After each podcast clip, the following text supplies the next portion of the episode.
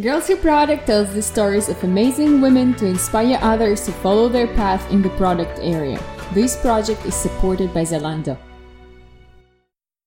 Welcome back to the Girls Who Product series. It's a series of interviews with ladies in product management, and today we have joining us directly from Berlin, Lauren McKinley. Lauren is a senior product manager at Zalando who really knows how to sharpen up your look. Welcome, Lauren. Hi, thank you for having me. Before we actually start talking about this whole product management thing, uh, I want to ask you how a girl from Scotland who actually studied product and furniture design ended up in product management working in the capital of Germany. How did it happen? That's a very good question. One that um, I couldn't answer very straightforward myself. Um, in terms of Berlin, very simple. I came for love and I'm still here. Um, everything's lovely like that. And in terms of, yeah, product management, it's a crazy thing. I didn't know that it existed uh, until, I don't know, maybe like five years ago or something. So my background is product and furniture design, which is very similar to like industrial design used to be, very close to like architecture and all that kind of stuff. Um, and I more or less fell into that as well. I uh, went to normal school, um, but it was very strong in arts and crafts. Um, I fell into that. I I think I was one of the first people in my school to like demand portfolio art as its own um, as its own subject. Um, and I had really great teachers there who were very adamant to get good people into good art schools because art schools were very hard to get into, especially Scottish art schools, if you were Scottish at the time, were quite hard to get into because they wanted to have a lot more like uh, diversity in the schools. So, yeah, I had very strong people behind me who pushed me kind of into art, into university. And uh, in art school, you generally do a foundation year, which is just you try a bunch of everything and then you specify into what you want. And uh, I actually found furniture and product design at a different school I was already attending uh, a school in Dundee for art, and then I found this uh, this new course in Edinburgh, and I applied to see if I could get in, and I did, and it just went from there really. Um, and I think being from Scotland, you have people like um, Charles Rennie Mackintosh, which is just like all around you, all this wallpaper, all this furniture, all this like history. So yeah, it was very easy to fall into for me, and I just kept going. I would say.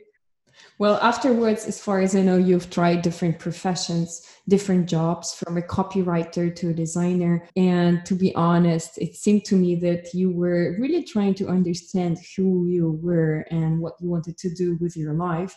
And nowadays, lots of people go through the same things. So, what do you think it means not to know who you are? Mm, that's a really big question. Um, I mean, I I can for sure relate to it.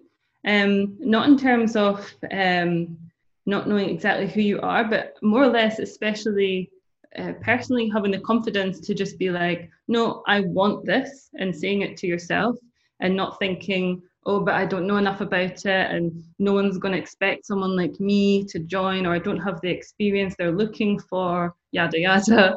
Um, yeah, I think that's the big part. Like, um, not being sure of yourself is one part of it, but really knowing what you're passionate about when you find it, even if it's small things that you start to build a bigger picture. Uh, that's, I would say, the most important thing into finding uh, yourself in your area for work, especially when you kind of fall into something as broad as product management, I would say. Are there any techniques of actually finding yourself and gaining this confidence? I mean, personally, it came from time for me and just getting the experience of all different places. Um, when I came to Berlin, I had to learn the language a little bit, but apart from that, I just went into startups and was like, hey, I have this experience. What about this job? Hey, I have this experience. And slowly worked my way up through the ranks in startups um, and met really great people that way. I think that's the other thing. You talk to so many people in startups who have super fascinating backgrounds, nothing like yours, and you start to put things together and be like, huh, yeah, actually, there's no right or wrong way to end up here. Um, you just got to try it and meet people who believe in you. Um, yeah, that's that's super important. Well, nowadays you are a senior product manager at Outfits team. Can you explain what you guys actually doing out there? Yeah, we are work. I've been working in the Outfits team since uh, February last year. Um, after, before that, of other teams in Zalando, but um, we are really passionate about um, how people think of outfits. So obviously Zalando sells clothing and apparel, but I think this is a um, it's not easy for everyone to put an outfit together. It's not easy for everyone to know that the thing they just saw online, which is nothing they can touch or feel, especially how do they put it together and how do they relate to something they can't touch or a person they don't know that's wearing something that they like. So we're trying to explore and solve that area of outfits for people. How can they relate to the kind of people they see how do they relate to the clothing how can they how can we recommend things to them that uh, is based on something we know they like or they want to explore and also how can we help build confidence in our customers so that they can own their outfit building themselves how could you build that confidence in the person whom you've never met in your life we're in the very early stages of exploring a lot of this i would say but um, if you think of it in a way of um, learning apps. If you're learning a language and you have like language apps that you can download on your phone and take tests and slowly but surely feel comfortable in something, I think we're kind of asking ourselves, why can't fashion and outfits be like that? You you see people in the streets and you think, yeah, I want to be like them or I like their style, but I don't know how to get there. And there's no one to show you. You have friends, you have family, everyone has their own way of doing things, but we're really interested in how can industry inspire you and advise you and help you learn and grow. Talking about inspiration and um, being fashionable, since you're working very close with the um, fashion industry, do you think that your personal taste in fashion has changed once you joined Zalando? Uh, sure, but about a hundred times. I think um, I definitely notice um, well, for one, Berlin has its own style. Um, and even, you know, probably people dress different as well, but I, I for sure dress a bit different here than I do when I go home to Scotland or when I visit London or whatever. Um, and the same goes for all the different teams I've worked with. I think you kind of rub off on each other a little bit. Um, and yeah, I think uh, our team is now last year we were about I don't know 20 people, and this year we're uh, close to 40 or 50, and so there's even more people to um, look at and get inspiration from. So yeah, for sure it changes all the time, and there's always someone walking around the office, and you're just like, who is this person? What are they wearing? Tell me more about them. Well, since you work in the outfits team, does it happen to you guys that sometimes you see someone coming to work um, wearing not really matching pieces. Are you guys making fun out of each other because of that? No, of course not. No, no. We're just like everybody else. I think we get that a little bit in the company like, oh, it's outfit team. Tell me what I'm wearing. I mean, we're a really diverse team. We have uh, engineers, we have data scientists, we have commercial people, product people, designers, analysts. So, you know, we're not all, none of us graduated fashion school, put it that way. And what is your personal criteria nowadays for choosing clothes? Is it quality? Is it the textile? The price? I think um, I think it's really uh, important now to start thinking about longevity of clothing. Um, sustainability in general is a huge topic, and obviously, Zalando, we're working towards being more sustainable as a company. Never mind as the clothing that we uh, um, offer to people. But uh, for me personally, at least in that, I try to buy things and think about things that I know will last, that I know um, they're not necessarily trend pieces or fashion pieces, but more like things that I will keep on me for years and I can always pull out the same thing. Um, because you you see what I think people that work in any kind of e-commerce will see it. Once you see it from the other side, it's just you think about it all the time and you think about it a bit differently. So yeah, definitely longevity and uh, not rushing into any decisions just because it's cheap right now or ooh that's really nice and new yeah since Zalando operates in different countries in Europe, which culturally are quite different from each other, do you see some radical differences in the fashion taste among these countries where Zalando actually operates?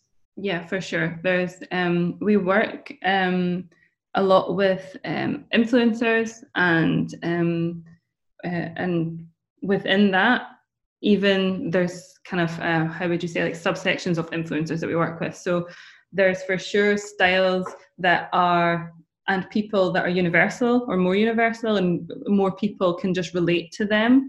But we've also seen that um, certain markets have a much stronger taste in xyz and we want to tailor to that. So uh, i know that our teams uh, in the commercial side work with a lot more um, local influencers let's call them because we want any customer that comes onto the Zalando to be represented and the more we understand about their culture and their fashion senses, the more we can um, make more relatable people prominent to them. So that's we're also interested in making sure that that's um, something we can deliver on. So one of the methods is finding the influencers from the area who will try to bridge you with the people. There's, um, I mean, it's not something that my team necessarily does, but we're really lucky to have stakeholders who work in this area um, and they tell us a lot and they also help us understand um, that side of things because I, as a product manager, I, I need this information, um, but I it's, it's not my uh, strong point or strong suit, let's say. So it's really great from my side that I, I can work on um, creating products for people while also being um, kept up to date and really educated on how this side of the world works, how influencer marketing works, um, all this kind of thing that feeds into how our users understand what they're doing and how they use different platforms to educate themselves and to experience and enjoy fashion. So, yeah, there's a huge network of different stakeholders I work with that really help to sharpen that for our team a famous American journalist, Larry King. Um, I don't know if you've heard about him, but he used to have a live show, Larry King Live on CNN. So he told many times that um, the best skill we all can have is actually know how to listen. So he said you cannot be successful in your life without knowing how to listen and to, how to hear other people. As a product manager, you lo- you work with a lot of stakeholders how important is it for you to know how to listen to other people around you? One of the most important things you can do. Um, i think uh, with stakeholders with people in your team with users um, really un- really listening to what they're saying and understanding that um, people have different objectives people have different understandings and directions and it's your job to understand part of that. Um, and the more you can understand that, the better an answer you'll come to. I mean, we all know this kind of like why, why, five whys. You know, you you someone says something and you go, oh, that's interesting. Why is that? And why is that? And why is that? But it's it is really important because people um people want to help. So even if a stakeholder comes to you with a suggestion, they're only trying to help get to somewhere quicker, easier with you. But they might be just, just seeing it in one way. Whereas if you work with it together, you can see the whole um, aspect of what it is they're really looking for and why it's important and what the purpose of whatever they're requesting is. So I think it's super important to listen and to understand and have a lot of empathy for people um, because ultimately you're, you're helping someone whether it's someone inside the company or a customer to experience something. Is it something that comes to you naturally or you train it? Because from my experience, I feel that sometimes my mind is just running away from me and just thinking about the dinner, a new price for the shoes, uh, I have to call my mom, uh, I have to go to bed before midnight, you know, all of these little things that trick your mind and get you distracted. How do you train that? A lot of it for me is just uh, comes naturally. Um, I my my uh, teammates and uh, very nice people I work with tell me that my empathy is super high and super important. It's always something people say like, "Oh, she's so understanding" and blah blah blah. So I can say that at least for me, it comes a bit more naturally than others. But for sure, you still have to train it, and you have to make sure you're attentive and split your time as well as you can, and ask yourself is me being here whether it's a meeting or a face-to-face conversation with someone in your team or whatever is me being here and listening to this the best thing i can do for this purpose or should I should I set up a different thing? Is it important that there's more people to talk whatever the subject is through? Um, but it's uh, it's definitely difficult because you want to be, or I want to be switched on all the time. I want to do as much as I can all the time, but um, ultimately you've got to ask if it's the best thing for every situation. And sometimes uh, you can be super involved in one area and know that you're really helping and and driving something that's going to uh, create a lot of um, impact. And other times you have to remove yourself from the situation and think there's someone better to answer this, or you don't need me right now, or maybe in the next iteration it's already good enough for me to um, be involved. But I think that also takes a bit of uh, training of your um, discipline and your ego because you're not the most important part. You can't solve everything, you know. So, but you, even if you just genuinely want to help. Unfortunately, not so many people know about that. Well, do you remember your first customer interview? I do remember. um, I um, I think it's probably about four or five years ago now, probably four. Um, we were looking into specifically the UK market, um, and I was lucky to get chosen as a UK native to go over and talk to my people. Um, so uh, that was very interesting for me. So um, I got all the training. I got a lot of great people who work here to kind of help us understand how to get the best out of people for people, how to understand people, how to uh, how to stay neutral, how to uh, do all these kind of things. So I do remember. I remember I went to oh, was it Nottingham? I, th- I think I went to Nottingham in the UK. We went to our customers' houses which was great because I think one of the most important things, if you can interview someone at their home or in their usual environment, that's the best you can get from someone because they feel at ease and they can really show you what they would be doing or thinking. You know, if they're sitting on their couch on a tablet at night browsing, they can t- really talk you through it and you can imagine it and they can imagine it. Um, so yeah, that was probably one of my first user interviews um, and was great. I went with a small group of people some more experienced than others. Um, it's really nice to come face to face with the people who are using your product, and also um, always a challenge to uh, keep your poker face on when you see some really interesting things and people use products in crazy ways that you would never even have dreamt of. Um, and so it, it's really fun, yeah. Can you remember any embarrassing situation that happened during this interview? Is like something that you left the interview and was like, oh damn.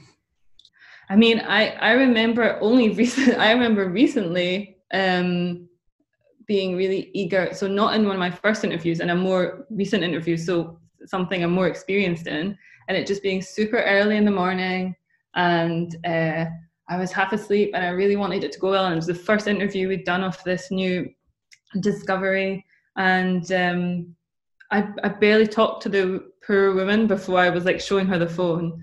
And then afterwards, I was like, why did I do that? I just got so ahead of myself, you know. And I think that's, uh, I felt really like, oh, afterwards, you can't really, you can't make that up, you know. You have to take the time to make someone comfortable at first, find out about themselves, what makes them tick, tell them about you or why you're doing something, explain, you know, explain that everything you're about to do, there's no right or wrong. It's just you want to hear their honest opinion of something. No one's going to judge them.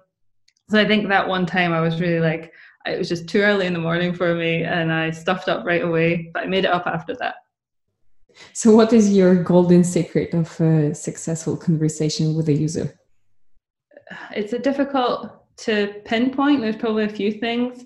Um, really listening, like we talked about before, just really observing and um, being interested in what they say and just inquisitive, just being inquisitive to why they did it, you know, like everything they do is something new to learn from. Um, but I would say sometimes uh, the awkwardness is the best thing you can do. So sometimes leaving an awkward silence a little bit too long um, so that people begin to talk more than they normally would. It's like a normal conversation. Um, the, the awkward fi- silence needs filled, and usually you get some really interesting insights from people when they feel like, oh, I should say something now. They want me to talk more um, yeah, that can be really interesting. How do you relax after long working days? Mm, it's hard. I'm not. I'm not the best person at relaxing. Um, I am, like I said, uh, it's hard to switch off at night. Um, I try and uh, one thing I always do is walk. In Berlin, I'm quite lucky that I can, you know, get a tram somewhat close to home and then just walk. I think, or cycle if it's good weather, or whatever. But always having this little bit of time to distance you at work from you at home. Um, not that you're completely different people you know but this this this time you need to really separate um, because at least for me I, I can go home at night and go on e-commerce and shop for myself. And it's very hard not to go oh that's interesting. I should take that to work tomorrow or i should show this to someone because it relates to this project. And being able to really tie yourself down to like no that's you know lauren nine o'clock tomorrow's problem right now. Don't don't think about her. Um, and just being around friends and family and uh, talking crazy stuff. You want to talk watching crazy tv you want to watch going out um, experiencing new restaurants and this kind of thing. I mean i really like a lot of aspects of living in a big city. There's always something to do. But i personally find after i don't know six weeks eight weeks i need a, a weekend or a day at least just out somewhere different to kind of feel a bit closer to nature or whatever you want to call it. But yeah. And if you could explain what is product management to a three year old kid, how would you do that? That's a good question.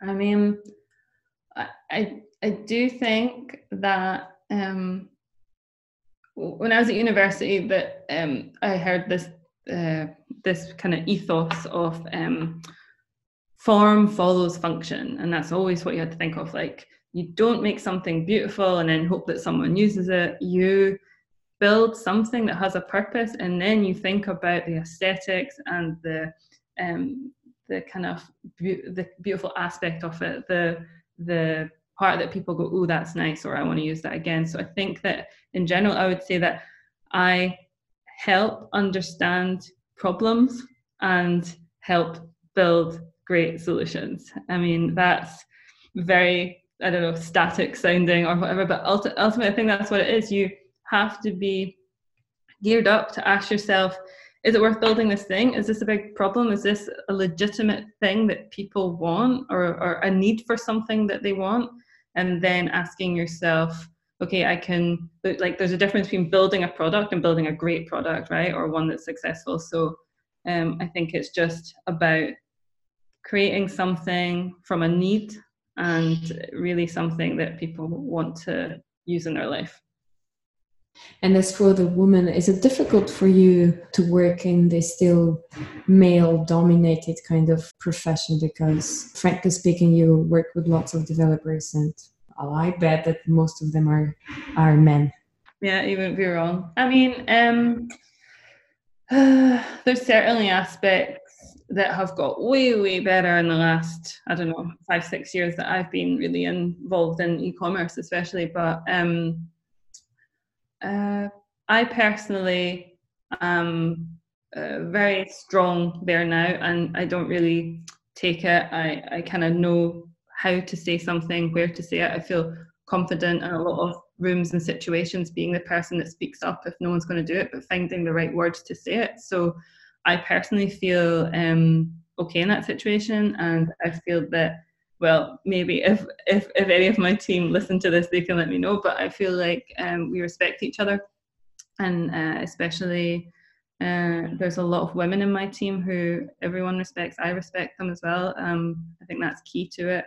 But w- one thing I do see is younger women. I think that's that's still like a pain point for me. Like I, I just want to make sure that their voice is heard, that they know that just because someone's speaking a room doesn't mean that they know the most. Um, and to always challenge something if they think they know best or if they can add something to the conversation, they're within their right to do it.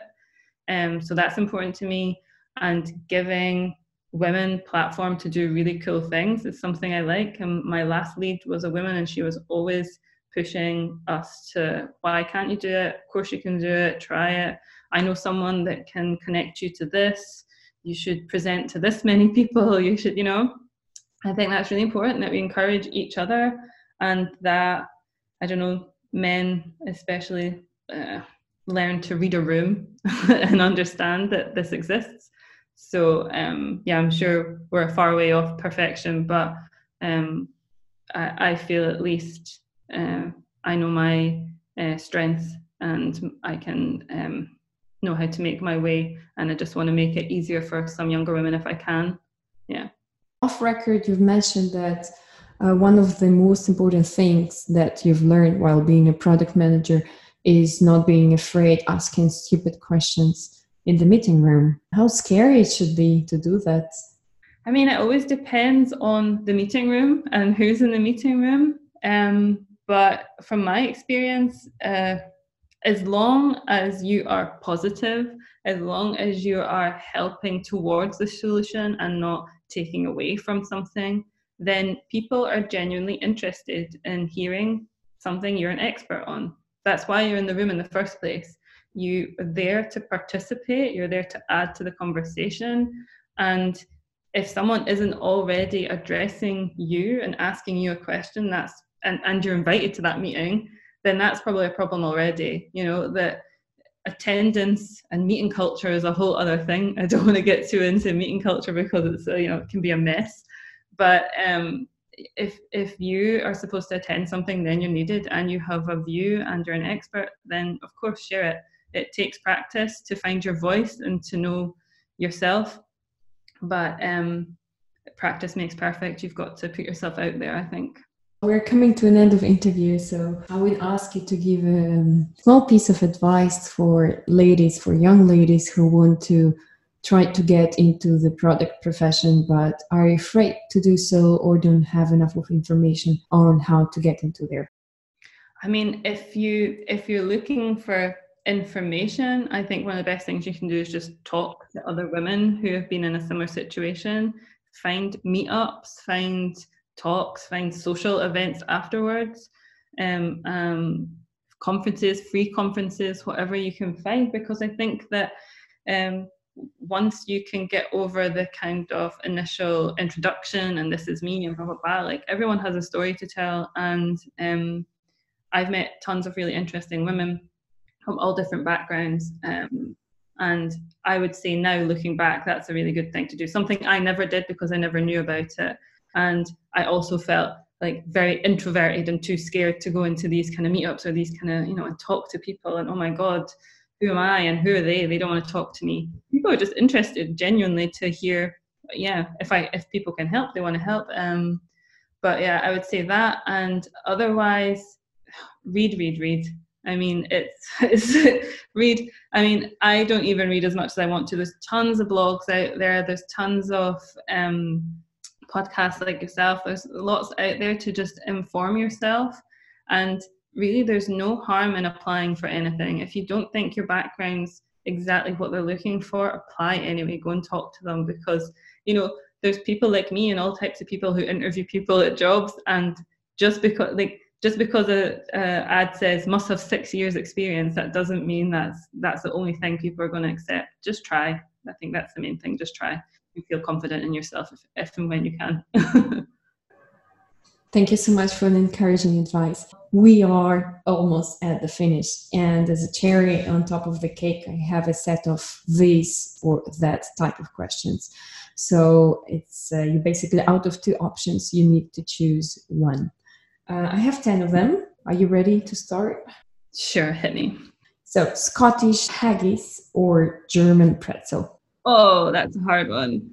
Um, I go for Scottish haggis because it was just Burns night the other day. A simple question or a simple answer? simple question. A text or a voice? Um, a voice. A busy city or a still countryside? Still countryside a hundred times. Creating the new or reinventing the old? Oh, that's a good one. Uh, hmm. I think reinventing the old can be creating the new. So I think they're both the same thing. Checkout team or an outfits team? Oh, I could never choose between my team. Um, all my people have been so lovely to work with, and I've learned such different parts of product management from both of them. Um, I couldn't possibly choose. I love you guys all. I let you cheat this time. So, a fast growing startup or a stagnant corporation? Oh, fast growing startup. Atheism or agnosticism? Oh, agnosticism, probably. The sun or the moon? Oh, the sun. A Scottish person doesn't see the sun very much. It's very important to us. And the last one, a white lie or a black truth? Oh, a little white lies, okay. Thank you for listening. We just had joined us Lauren McKinley. Stay tuned.